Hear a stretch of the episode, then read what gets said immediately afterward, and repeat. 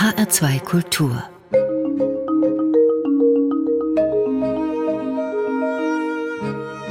Doppelkopf Herr Rühle, Sie sind seit ungefähr einem halben Jahrhundert Theaterkritiker und ich habe mir mal die Mühe gemacht, da was auszurechnen. Wenn man von vier Theaterbesuchen wöchentlich ausgeht, pro Vorstellung gut zwei Stunden, dann kommt man auf 1100 Tage oder gut drei Jahre. Was war das für eine Zeit in Ihrem Leben, die Stunden, die Sie im Theater zugebracht haben? Naja, das war immer eine spannende Zeit, weil man ja nie weiß, wie Theater ausgeht. Man geht in einen dunklen Raum und wartet dann auf die Bilder, die andere einem vorsetzen. Und diese Bilder sollen einem ja nicht nur unterhalten, sondern sie sollen einem auch Erkenntnis bringen. Und deswegen war ich immer neugierig auf das, was die Theatermacher aus äh, Bildern, die sie in der Gesellschaft entdecken, dann auf die Bühne stellen. Und das hält einem frisch und hält einem jung und macht einem auch unbeschränkt leidensfähig. Äh, man äh, weiß immer nie, soll man Beifall äh, geben oder soll man dann man auch mal Bu machen. Aber als Kritiker, wenn man Freikarten hat, ist man da immer sehr gehemmt. Also man hat die unterschiedlichsten Gefühle im Theater und ich muss sagen, diese 50 Jahre, die ich gesehen habe, waren eigentlich ganz tolle Jahre weil äh, sie begannen mit dem Wiederaufbau des deutschen Theaters um etwa 1950 und haben dann äh, diesen großen Versuch, das Deutsche Theater noch einmal herzustellen, was es gewesen ist. Also erste Phase gehabt, dann kam diese äh, ja im Theater schon sehr früh beginnende Auseinandersetzung mit den äh, deutschen Problemen, mit der deutschen Geschichte, die ja bei uns schon im Jahr 1962 anfing, bevor sie nachher 68 auf die Straße ging. Und dann begann Was diese tollen Sie konkret mit 62? Naja, das war das Auftreten von Martin Walser mit seinen frühen Stücken. Dann äh, kam Kippert, dann kam äh, Hochhut 63, dann kam Also Peter eine neue Weiß, Art von Historiendrama. 64, ja, also die Frage nach der deutschen Vergangenheit, wie bewältigen wir das? Und äh, da kam das dokumentarische Drama, dann die, äh, die Gegenbewegung gegen die Rezeption von Brecht, Rezeption von Horvath und der Fleißer und von Grötz die also wieder Die in Neuerfindung des Volkstheaters, wenn man so ja, will. ja, die dann wieder in die, in die deutsche Provinz zurückgingen und guckten, was ist denn eigentlich aus diesem Aufbruch von 45 eine neue Gesellschaft geworden? Was sind da eigentlich noch die alten Restbestände? Und dann ging es, äh, ging dann der, diese Entwicklung weiter in die 70er Jahre. Und die 70er Jahre entsprechen, wenn man zurückguckt, doch dem, was wir immer von den 20er Jahren wissen. Also eine explosive Zeit mit vielen neuen Themen, mit vieler neuen szenischen Einfällen. Das war also die große Ära von Peter Palitsch, dann tauchte Peter Zadek auf, dann äh, kam Peimann, dann kam Grüber und am Schluss noch Luc Bondi. Jürgen Peter Stein. Klemm. Ja, die, das war eine sehr reiche Zeit. Und das waren auch neugierige Leute, denen es nicht nur darum ging, Effekt auf der Bühne zu machen, sondern die Fragen stellen wollten und sagen wollten, was kriegen wir denn aus den alten Stücken noch wieder an neuen Erkenntnis raus? Wenn Sie denken, was der Peter Palisch mit Shakespeare gemacht hat, da kam plötzlich etwas ganz anderes heraus. Da wurde nicht mehr eine Handlung abgespult, sondern da wurde gefragt, was ist denn eigentlich der Hintergrund in diesen Kriegen? Und wer macht denn die Kriege? Wer ist denn der Leidtragende der Kriege? Das waren diese Spiele der Mächtigen. Die politische Macht wurde hinterfragt. Und das dauerte ja bis ins Ende der 70er Jahre. Und dann kamen wir langsam in diese Erschöpfung dieses großen Aufbruchs. Das Theater ist ja seit 1950 zweimal von gesellschaftlichen Bewegungen getragen worden. Das passiert im Theater nicht immer. Zweimal gesellschaftliche Bewegungen, also einmal Wiederaufbau einem neuen Humanismus und dann die zweite Phase mit einer neuen äh, kritischen Fragestellung, dass sie da wieder ein gesellschaftliches Element von der Kritik her wurden. Und wir fragen, wie leben wir denn eigentlich und was, wo müssen wir denn wieder hin? Und das waren durchaus moralische Positionen, das darf man nicht vergessen. Und das ist etwas, was im Theater heute total abgeht, dass es keine moralischen Fragen mehr stellt sondern sich zurückzieht in Beziehungskisten der Ehe oder der Familie und das ist dann fast schon alles. Äh, diese große Phase des Theaters zwischen 1945 eigentlich schon äh, es geht ja sehr früh los, bis ins Jahr äh, 182 ist noch eine moralische Phase im Theater gewesen. Und dann kam hier drüben diese große Erschöpfung im Westen. Und äh, wir lebten dann ein paar Jahre von den Dissidenten aus der DDR, die nochmal frisches Blut brachten. Heiner Müller kam dann rüber. Und die Regisseure, die drüben nicht mehr arbeiten konnten. Und dann kam die Wende. Ein neuer Aufbruch? Nein, Hätte man ja sagen können, auch das wieder der, eine Welle, auf die das Theater mit. Mit der Wende haben wir alle kann. gedacht, jetzt stellt sich das große, schöne deutsche Theater wieder her. Aber das Gegenteil ist passiert. Hm. Obwohl man ja zu der Zeit mal ganz neugierig auch in die Provinz gefahren ist, in die Ostdeutsche, kann ich mich erinnern, Parchim zum Beispiel. Wieder, ja. Oder ähm, da gab es überall interessante Dinge. Schwerin. Aber es hat sich grundsätzlich etwas verändert. Und das ist die Krise des, des deutschen Theaters bis heute. Wir haben seit den Tagen von Lessing, also seitdem das deutsche Theater, sozusagen das moderne Theater mit Fragestellungen und, und, und Probleme gebracht, gebracht hat, ist dieses Theater ein Theater des kritischen Fragens gewesen. Es braucht, es hatte immer einen Gegner. Es hatte erst die feudale Gesellschaft, die, die aristokratische Gesellschaft als Gegner. Dann diese äh, schlimmen Zustände vom, 8, vom Beginn des 19. Jahrhunderts, als dann Büchner kamen und die, Frage, die, Gegenstell die Fragestellung machten. Also das Theater hat immer einen Gegner gehabt. Und wo ist der heute? Das ist die Frage. Und den haben wir dann in den 70er, 80er, 90er Jahren auch noch politisch gehabt in der DDR. Mit der Fragestellung, was ist die richtige Gesellschaft? Und in dieser Phase haben wir alle anderen Tabus, alle bürgerlichen anderen Tabus abgebaut, bis auf eines, das ist nämlich den Antisemitismus. Und jetzt gibt es keine Fragestellung mehr, wogegen soll das Theater sich wenden?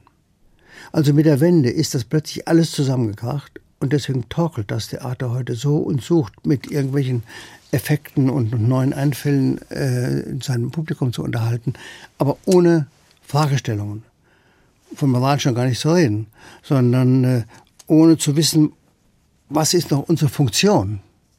Lassen Sie mich gerade mal da anknüpfen am letzten Tabu Antisemitismus. Wir kommen später nochmal auf Ihre Rolle hier in Frankfurt bei der Auseinandersetzung um das Stück äh, Die Stadt der Müll und der Tod von Rainer Werner Fassbinder. Aber ich würde gerne auf einen jüngeren Streitfall kommen. Sie sind ja jemand, der gerne streitet und Sie ja. haben sich kürzlich in die Bresche geworfen für ein Stück, ich sag's mal vorsichtig, aus der Nazizeit. Hans Rehbergs Die Wölfe, das sollte am Erlanger Theater aufgeführt werden. Und viele Leute hielten das eben für ein Nazistück. Und Sie haben gesagt, Sie sind für die Aufführung dieses Stückes, weil es berühre. Und Sie haben gefragt, kann man von einem falschen Stück berührt sein? Kann man das nicht? Natürlich, was heißt ja falsches Stück? Das Stück war in der Situation, in der es geschrieben worden ist, überhaupt nicht falsch, sondern es war sogar sehr mutig, weil es die Frage stellte, was ist denn eigentlich das Vaterland, wenn wir, die überlebenden Frauen, unsere Männer opfern müssen? Das war eine ganz richtige Frage, das war kein falsches Stück. Nur in unserem etwas verqueren Verhältnis zu diesen ganzen Fragen aus dieser Zeit scheint es heute so, dass man das nicht mehr dürfe. Das war damals, wie ich das lese, ein sehr mutiges Stück. Auch wenn da immer noch von, mal von Vaterland geredet wird.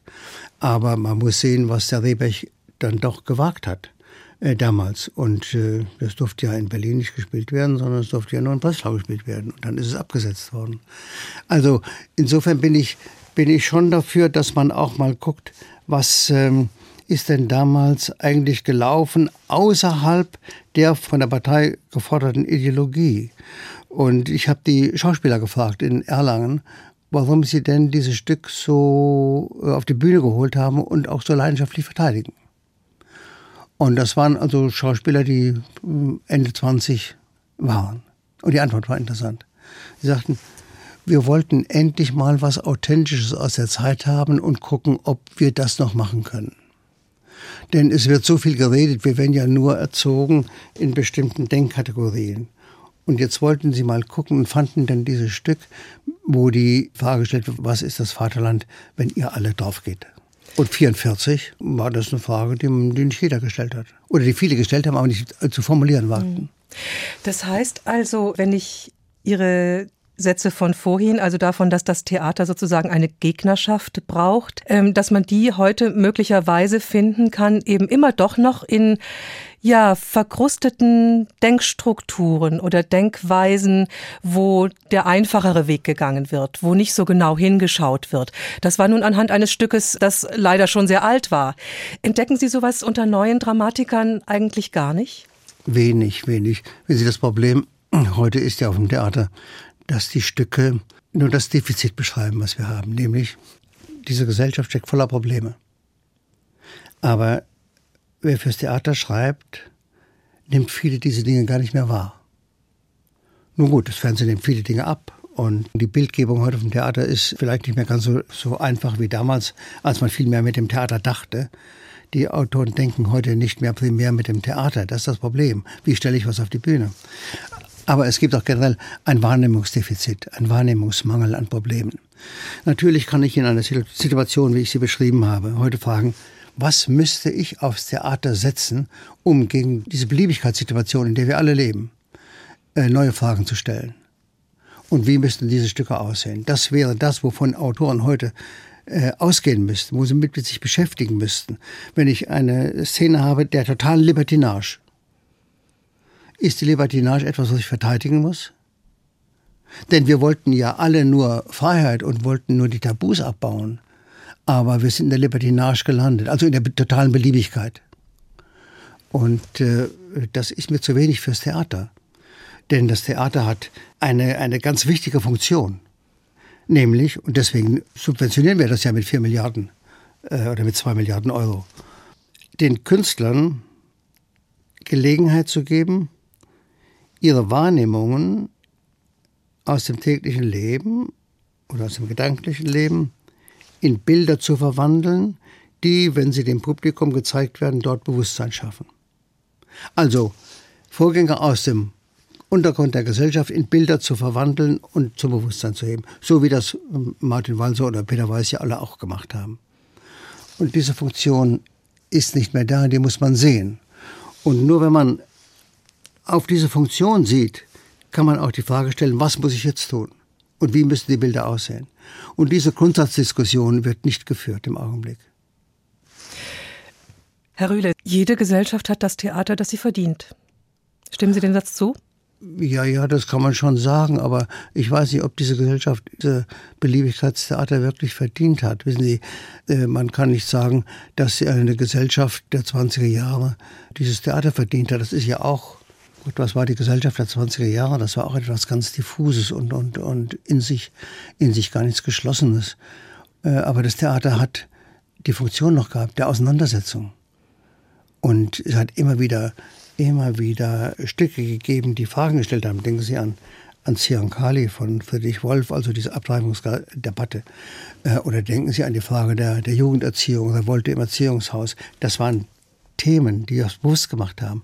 Aber ich finde nicht mehr heute auf, dem, äh, auf der Bühne Stücke, die mir etwas bewusst machen, außer dem, was ich schon weiß. Mhm. Nämlich, dass wir alle äh, ganz elend sind und dass wir uns verkrachen und äh, Liebesbeziehungen aufrechterhalten, die nicht sein sollten und so was und so weiter. Das ist, das ist ein, ein genereller Mangel. Und wenn das Theater das nicht überwindet, wird es eine sterbende Veranstaltung werden. Wir machen an dieser Stelle mal eine kleine musikalische Zäsur und zwar nicht ganz zufällig mit einem Satz aus dem Dissonanzenquartett von Mozart.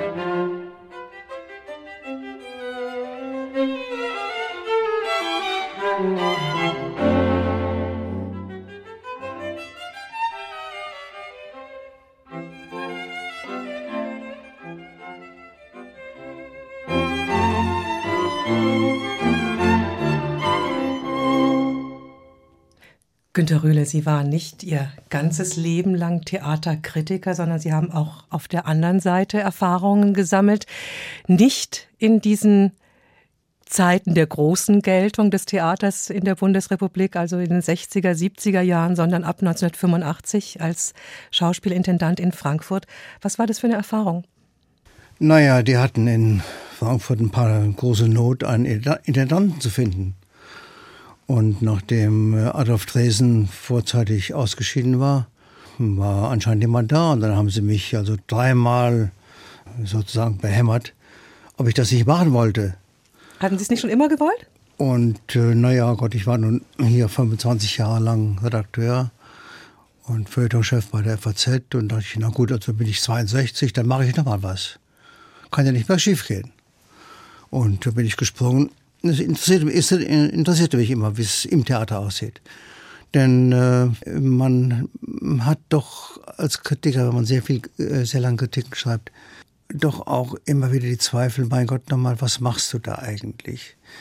Du urteilst Menschen und verurteilst sie oder lobst sie und bringst sie in ganz andere Gefühlslagen oder in, in ganz andere Bewertungen. Du machst ja eigentlich Menschenbörse mit deinen Kritiken. Und äh, damit hängt zusammen, dass viele Kritiker, die ein paar etliche, mal zwei, zwei Jahrzehnte Kritiken schreiben, nachher nicht mehr schreiben wollen, weil sie skeptisch werden gegen das eigene Metier. Obwohl es wichtig ist, dass man Kritik erhält und, und substanziell erhält.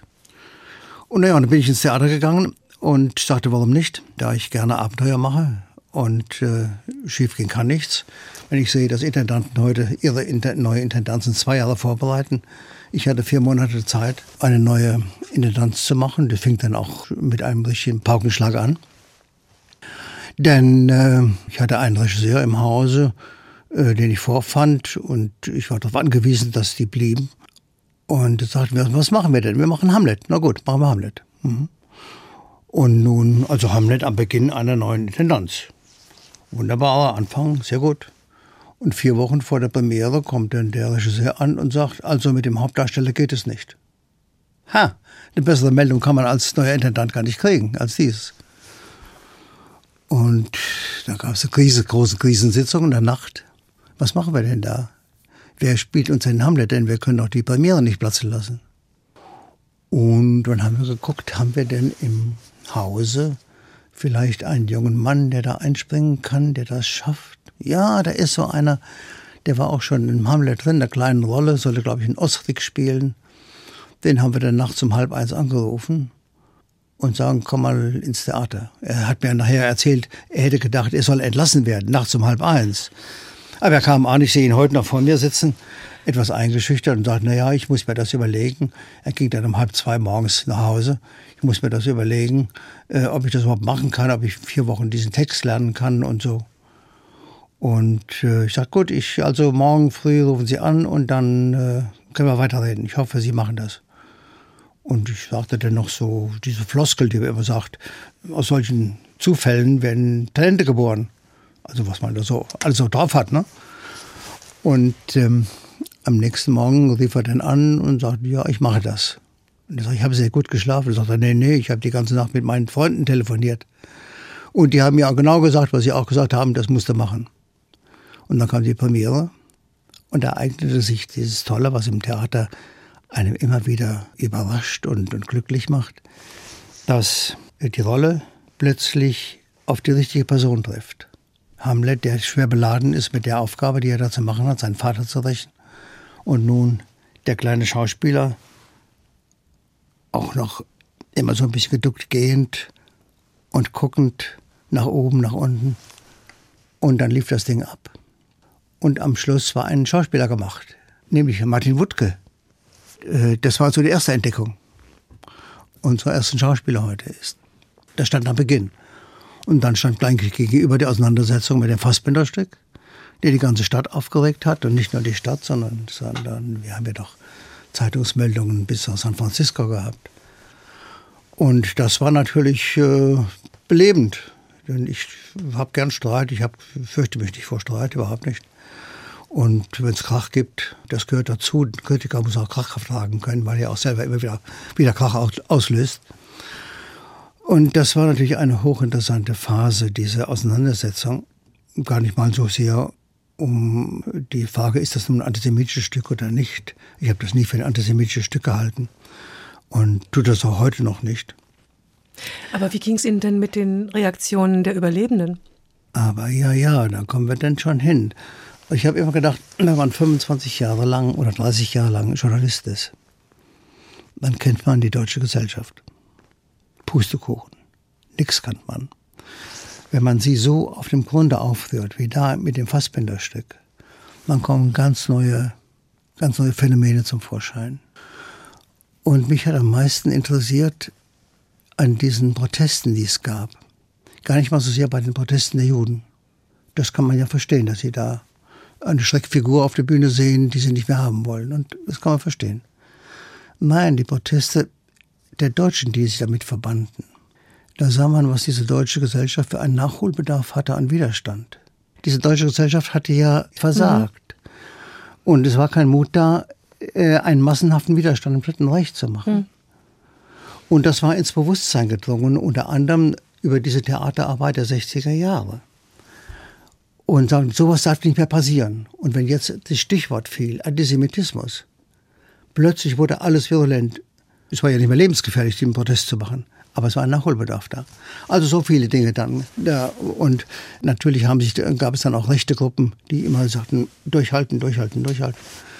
Es war ein interessantes Phänomen, auch insofern, als dieser jüdische Protest, der die Aufführung dann im Grunde genommen doch verhindert hat, selber in den Widerspruch geriet. Denn durch den Protest haben sie verhindert, dass zum ersten Mal äh, Neonazis auf der Bühne dargestellt wurden. Denn in dem Stück sind viele Neonazis drin, in Fassbinders Stück. So gab sich ein ganz großes ja, Konglomerat von Motiven. Und das ging so weit, bis ich das Stück abgesetzt habe nachher. Ja, Oberbürgermeister Wallmann äh, zitierte mich noch am 8. November und sagt, kann ich morgen, wenn ich in der Synagoge meine Rede halten muss, dort sagen, dass Sie das Stück absetzen. Nun, was macht man da als Intendant? Sagt man da ja? Der Intendant hat die alleinige Verfügungsrechte über den Spielplan. Und wenn ich Ja gesagt hätte, hätte es wieder geheißen, in Frankfurt gibt es Zensur. Das konnte man der Stadt auch nicht zumuten. Also habe ich gesagt, Herr Wallmann, das können Sie nicht. Sie haben morgen, auch wenn Ihnen das Stück nicht gefällt, das, die Freiheit der Kunst zu verteidigen, können Sie sagen, der Intendant ist nicht einsichtig, aber er hat seine Freiheit, die muss ich verteidigen, auch wenn mir das Stück nicht gefällt. Hat er dann auch gemacht. Hat mir nachher erzählt, als ich mich verabschiedet habe, es wäre die schwerste, schwerste Stunde in seinem Leben gewesen, diese Rede dann von ihm. Aber das gehört dazu, das gehört zum Kunstauseinandersetzung dazu. Aber warum es abgesetzt worden ist, das Stück ist eine interessante Frage. Wir haben dreimal versucht, die Premiere zu machen und haben immer wieder gesehen, dass wir an eine Frage kamen, die wir nicht lösen wollten. Nämlich, ich hätte ja von dem Hausrecht Gebrauch machen können und veranlassen können, dass die protestierenden jüdischen Bürger von der Bühne abgeführt werden und aus dem Saal gebracht werden. Und vor der Bühne, vor dem, vor dem Haus standen immer Fernsehkameras von sehr vielen Fernsehgesellschaften die auf diese Bilder warteten. Und jüdische Bürger von deutschen Polizisten abgeführt, weil sie gegen ein Stück protestieren. Gegen diese Bilder kommen sie nicht an. Die können sie nicht uminterpretieren, sondern das ist die Abführung. Das passiert in Deutschland. So ist also dieser Protest umgeschlagen, sodass man ihnen die Aufführung eigentlich deswegen, wegen ganz, ganz unkünstlerischer Gründe, nicht mehr durchsetzen konnte. Naja, also das waren die ganzen Aspekte, die da drin sind. Herr Rühle, bis dahin waren Sie aber unzweifelhaft Ihrer Sache sicher, ja, dass das richtig ja, ist? Das war eine gute Aufführung. Wir haben sie ja gesehen. Und wir haben ja sogar dann, und das war natürlich auch das Schöne, durch einen Trick, wirklich einen Trick, den aber auch die jüdischen Bürger mit verschuldet haben. Denn die hatten ein Transparent gemacht, subventionierter Antisemitismus. Und das wollte die Stadt ja nicht auf sich sitzen lassen und dass sie Antisemitismus subventioniert und hat dann zugestimmt, dass eine Aufführung gemacht wird vor der Presse. Und dann hatten wir das Haus voll mit internationaler Presse und es gingen Berichte, die gingen bis nach Peking und San Francisco und die sahen dann diese Aufführung. Sodass also eine Uraufführung doch zustande kam und die wurde auch sehr gut beurteilt. nur drei oder vier Blätter, die von ihrer alten Meinung nicht mehr runterkamen. Und dazu gehörten auch ähm, sehr angesehene Blätter, ich mal, will ich mal vorsichtig sagen. Die sagten dann doch, das Stück ist doch antisemitisch, aber die Mehrzahl der Stimmen sagt, es hat mit Antisemitismus nichts zu tun. Und ähm, unsere Absicht war eigentlich, diese Sprachlosigkeit dort zwischen der jüdischen Gemeinde und, dem, und, dem, und dem, der Stadtbevölkerung zu durchbrechen. Und es ging alles damals um einen Begriff der Normalität, Normalisierung und Normalität. Und das war hochinteressant, denn äh, es kam dann der stellvertretende Präsident der Knesset sogar an und machte ein Fernsehinterview und sagte dann den Satz, eine Normalität zwischen Deutschen Juden wird es nicht geben. Den Satz hat dann auch Herr Bubis ein bisschen übernommen, eine Zeit lang, Zeit lang übernommen. Und siehe da, nach ein, zwei Jahren wurde plötzlich über Normalisierung geredet. Und über Normalität. Und heute ist das ja alles selbstverständlich, dass man diese Wörter gebrauchen kann. Also insofern war das eine sehr geistige Diskussion. Das Pech war nur, dass sie zusammen mit Bitburg fiel und zusammen mit den Feiern zur Reichskristallnacht. Das hatten wir nicht bedacht. Das war vielleicht unser Fehler. Aber wenn man eine solche Inszenierung machen will, bei der ganz sicher ist, dass es große Auseinandersetzungen gibt, kann man das eigentlich nur am Anfang einer Intendanz machen. Nicht am Ende, wie viele da Leute damals gesagt haben. Das wäre zu feige gewesen. Wenn, muss man richtig vorgehen. Und die Diskussion ist auch deswegen historisch geworden. Und äh, ich schäme mich überhaupt nicht, das gemacht zu haben. Mhm.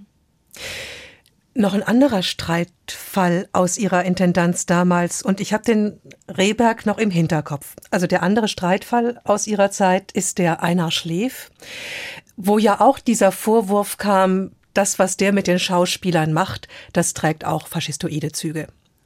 Das heißt, es sind eigentlich so drei Beispiele, wo Günter Rühle ganz hart ähm, mit dem Kopf gegen die Wand gerannt ist oder auf einmal eine Wand da war, ähm, die was mit deutscher Vergangenheit, deutscher Geschichte zu tun hat. Wo sehen Sie da Ihre Aufgabe? Naja, also mit den beiden äh, Dingen, die Sie da genannt haben, ich will einfach nur sagen, also denkt mal neu nach. Denkt mal neu nach und, und rennt nicht dauernd mit euren Augenklappen da durch. Die, äh, der Fall Schläf ist, äh, äh ja gut, den kann man auch gut noch so sehen hier sage ich mal was ganz Schlimmes. Vielleicht ist der Rühle ein Altfaschist, weil er da so diese Dinge macht. Könnte man ja sagen. Die Idiotie ist ja kein, kein Gesetz in, in unseren Bereichen. Äh, nein, der Schläf ist natürlich, hat mit faschistischem Theater nichts zu tun. Ich kenne äh, durch meine Studien das Theater im Dritten Reich eigentlich ganz gut. Und äh, da gibt es kaum Stücke, höchstens ein, ein oder zwei Stücke, in denen wirklich mal marschiert wird wo Truppen auf der Bühne sind, die marschieren, im Gleichschritt marschieren. Und das also das war es, was die Leute damals so und das sind Stücke, schockiert hat. Und ja, das, sind, das sind Stücke, die mit der Marsch der, der Veteranen und nach wie ein Stück von Krise, kommen auch nicht drauf. Da gibt es sowas. Äh, also die alten Soldatenstücke, die Weltkriegssoldaten wieder geholt haben. Aber der Schläf hat die DDR erlebt und hat dort die Formationen gesehen, die auch die militärischen Formationen. Und äh, das sind seine Eindrücke. Er hat diese Frauengruppen erlebt, die dort politisiert wurden. Das hat sich ihm eingeprägt als Bilder. Es gibt ein Beispiel, das ganz deutlich macht, dass er mit Faschismus überhaupt nichts zu tun hat.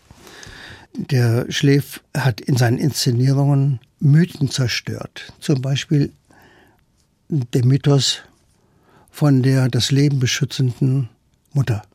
Sein erstes Stück hieß Mütter. Und was hat er gemacht? Er hat sie dargestellt, dass die, nicht nur die Männer die Kriegstreiberinnen sind, sondern auch die Frauen Kriegstreiberinnen sind. Ich sehe heute noch diese 60 Frauen am Ende kommen in, in den grauen Kitteln, als wenn sie Munitionsarbeiterinnen wären. Und in dem Stück wurde ja auch selber wieder zum Krieg aufgerufen von den Frauen. Oder nehmen Sie, nehmen Sie das Stück von Götz von Berlichingen, den er gemacht hat. Da steht Heinrich George immer noch vor unserem Auge als der große Freiheitsmensch, der für die Freiheit kämpft. Den hat der Martin Wuttke gespielt. Diese Sozusagen kleine, schmale, ganz schmal unter der Erde, immer in Schwächen, in den Gängen laufend. Also ein ganz armes Ritterdasein. Der wurde aber etwas kaputt gemacht. Ja, von der Staatsmacht, von die, die oben auf der großen Empore dann äh, äh, ihre Macht äh, zelebrierten. Also er hat andere Bilder in unsere Köpfe gesetzt. Und zwar sehr kritische Bilder. Und er hat uns aufgeregt. Und äh, er hat aber auch etwas anderes noch vollbracht damit. Wir haben vorhin gesprochen über die Schwächen des deutschen Theaters, über die Abnahme der Bildkraft und so fort. Er hat nicht nur ganz starke Bilder in äh, unser Bewusstsein gesetzt, die wir alle nicht vergessen, wer die Aufführung gesehen hat. Das gilt auch für den Faust, den er gemacht hat in Frankfurt. Sondern er hat dem Theater wieder Energie zuführen wollen. Wieder die große Form, weg von den kleinen Beziehungskisten, die wir im Augenblick haben. Die große Form, die antike Form und die Energie. Und das war was ganz Wichtiges. Und deswegen, deswegen sehe ich heute an vielen Bühnen immer noch die Nachwirkungen dieser wenigen Bilder, die er gemacht hat. Hier zehn Aufführungen gemacht oder zwölf, mehr nicht. Und die wirken weiter. Aber das Wichtigste ist, dass er den, die große Form und die Energie zurückbringen wollte ins Theater. Das war was sehr Wichtiges. Günter Rühle, soweit jetzt erstmal. Wir machen einen Sprung von Einer Schläf zu Bertolt Brecht, von dem Sie sich auch Musik gewünscht haben.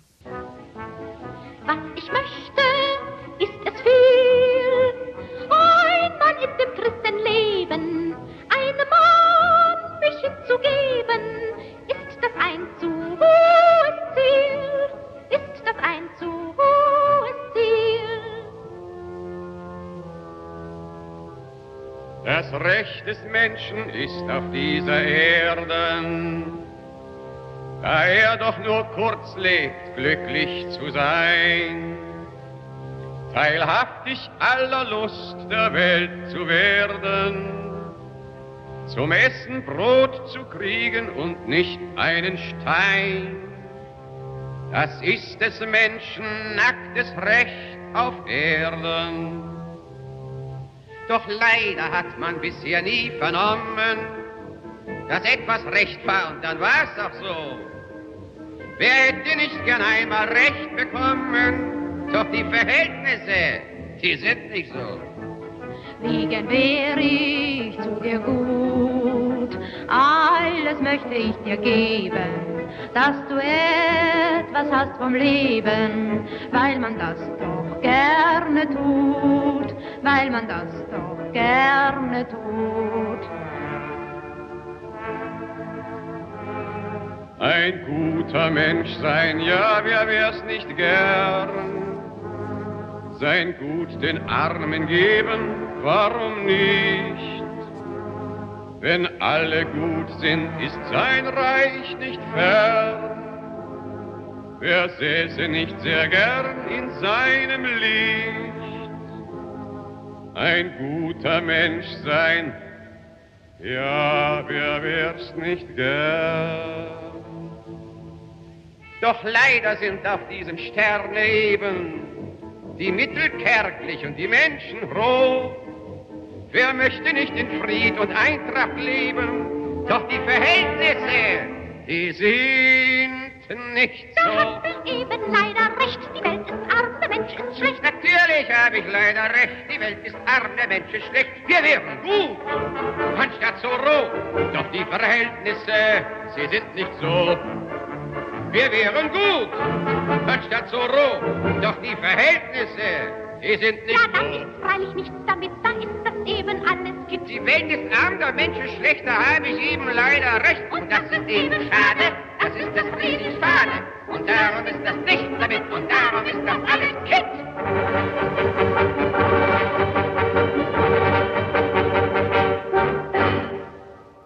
Ein Ausschnitt aus der Dreigroschenoper von Bertolt Brecht. Und als dieses Stück seine Uraufführung erlebte, da saß ein Mann mit dem Kritikerblock im Publikum, der erstens begeistert war, obwohl er nicht unbedingt ein Brecht-Anhänger war, und der zweitens zu einem langjährigen Beschäftigungsobjekt von Günter Rühle geworden ist, der mir hier im Studio gegenüber sitzt, Alfred Kerr.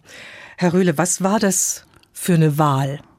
Sie hätten ja zum Beispiel auch Herbert Jering annehmen können, der Ihnen vom Temperament her vielleicht ein bisschen ähnlicher ist.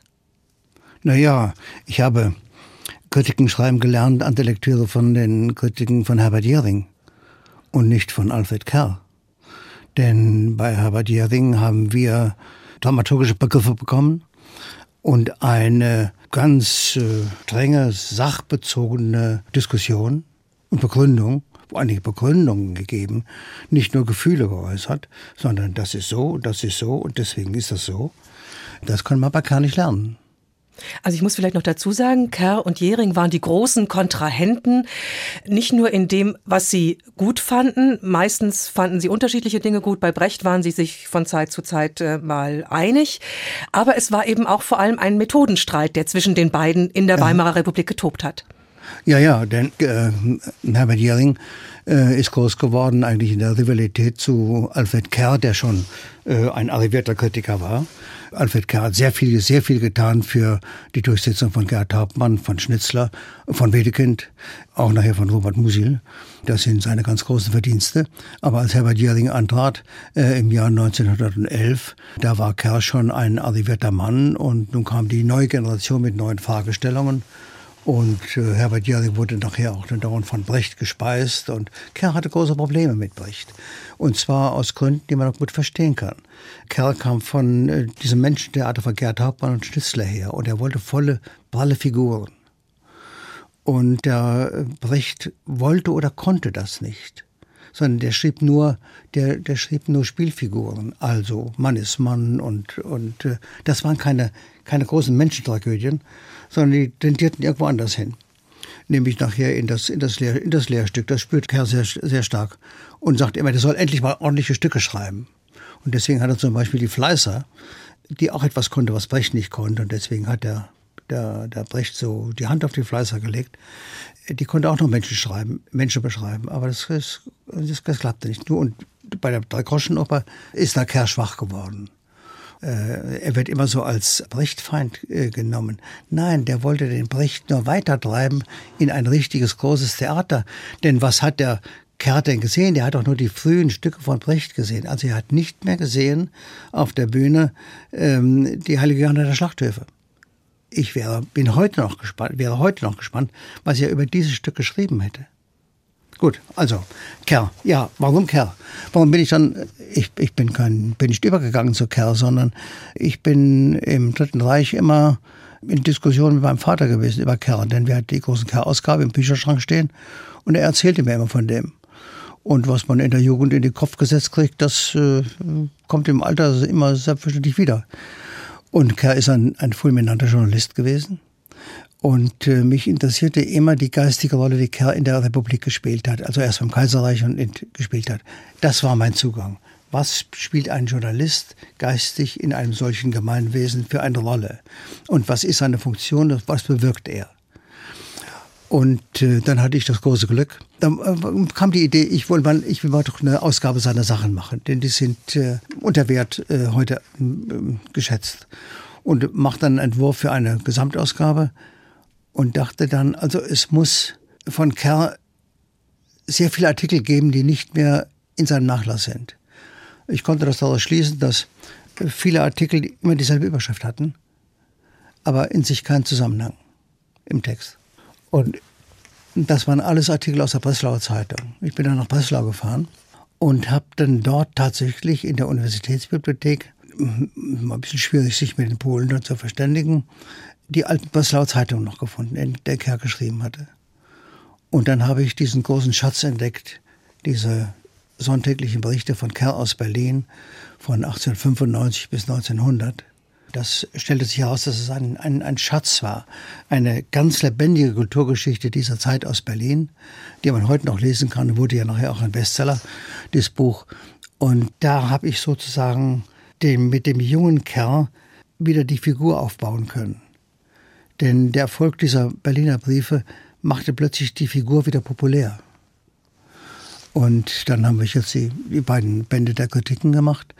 Im Augenblick äh, erscheint äh, bei S. Fischer äh, der nachgelassene Roman von ihm, denn er hat ja immer nur kurze Stücke geschrieben, aber in der Not des Exils, in dieser ganz schlimmen Vereinsamung, hat er sich dann einmal an eine Geschichte gesetzt, die Dichter und die Meerschweinchen betitelt, wo er noch einmal versucht, was er als Kritiker immer gemacht hat in Berlin, Menschen durch Texte zu verändern. Und äh, er hat dann die Geschichte geschrieben, dass ihm das da in diesem in der Pension, wo nur noch Exilanten leben, dann nicht mehr gelingt. Und so wird es eine Art von Selbstbetrachtung über einen Mann, der einmal mächtig war und nun sieht, dass er ein anderer geworden ist, dass er nicht diese Wirkung mehr hat. Und es ist sozusagen ein Abgesang auf sein Leben, dieses ganze Buch mit der Frage, mein Gott, war vielleicht diese Situation, in der ich das hier schreibe, also diese ganz ärmliche und bängliche Situation, ist das vielleicht eine Art Buße für das, was ich in Berlin oft mit meiner Schreibfreude, mit meiner Streitfreude, aber auch mit meiner Hoffart angerichtet habe. Und das ist ein sehr nachdenkliches Buch, trotz allem Witz, der da drin steckt. Ja, das ist die Beschäftigung mit Kerr. Geht auch noch ein bisschen weiter. Und äh, ich denke, ich habe auf diese Weise dann doch wenigstens neben der Fleißer diesen hm, bedeutenden Schriftsteller, Kritiker und Journalisten äh, wieder ins Bewusstsein gehoben. Herr Rühle, Sie haben mal über ihn geschrieben, er sei der Auffassung gewesen, Streit sei eine der besten Methoden, um Aufmerksamkeit auf sich zu ziehen. Und ich habe mich jetzt gefragt, wir haben ja jetzt lange darüber gesprochen, worauf diese Aufmerksamkeit sich legitimerweise richten sollte, also auf welche gesellschaftlichen Fragen. Aber fragen muss ich mich dann doch auch, geht es dem Kritiker, geht es Alfred Kerr, geht es Günter Röhle nicht auch um, ja, Macht für sich selbst, Aufmerksamkeit für sich selbst? Ach, das sind so Gewissensfragen. Das ist eine Gewissensfrage, wenn man in einer Situation ist, in der man schreiben muss. Ein, ein Journalist ist ja ein Empfangsinstrument. Ein Empfangsinstrument, da passiert das und das und dazu muss man äh, irgendetwas sagen. Und dann denkt man nicht, habe ich da Macht oder was, dann äh, will man einfach schreiben dazu. Und äh, wenn man dann das Glück hat, wie ich es gehabt habe, an einer großen Zeitung tätig zu sein, hat man, äh, bekommt man natürlich Macht äh, durch äh, das Instrument, in dem man schreibt. Mehr als andere Leute, die vielleicht noch klüger sind als ich. Und ähm, äh, so ist einem ein bisschen, vielleicht ein bisschen Macht zugewachsen, aber Macht wollte ich eigentlich nie haben, sondern äh, ich habe auch den Streit nicht gesucht, aber ich habe ihn angenommen und bin ihm auch nie ausgewichen. Auch Streit belebt auch. Er bringt den Blutkreislauf in Wallung und äh, auch die Gedanken. Und plötzlich erlebt man sich auch selbst als Körper ganz anders. Also das ist auch eine Form von, ja, von Lebensgenuss, aber äh, der darf nicht Selbstzweck werden, sondern ich bin kein Streithansel, äh, aber ich scheue mich nicht äh, vor Streiten und äh, äh, ich habe mich auch in der, in der Redaktion mit Reichanitzky oft gestritten und äh, als ich dann aus der Redaktion wegging, hat er gesagt, der Rühle fehlt mir. Ich kann niemand mehr, mit dem ich mich streiten kann. Ja, das braucht man, um sich zu beleben. Ganz herzlichen Dank, Günter Rühle. Und wir hören zum Abschied noch einmal Mozart mit der von Ihnen geschätzten Anne-Sophie Mutter. Am Mikrofon verabschiedet sich Ruth Fühner.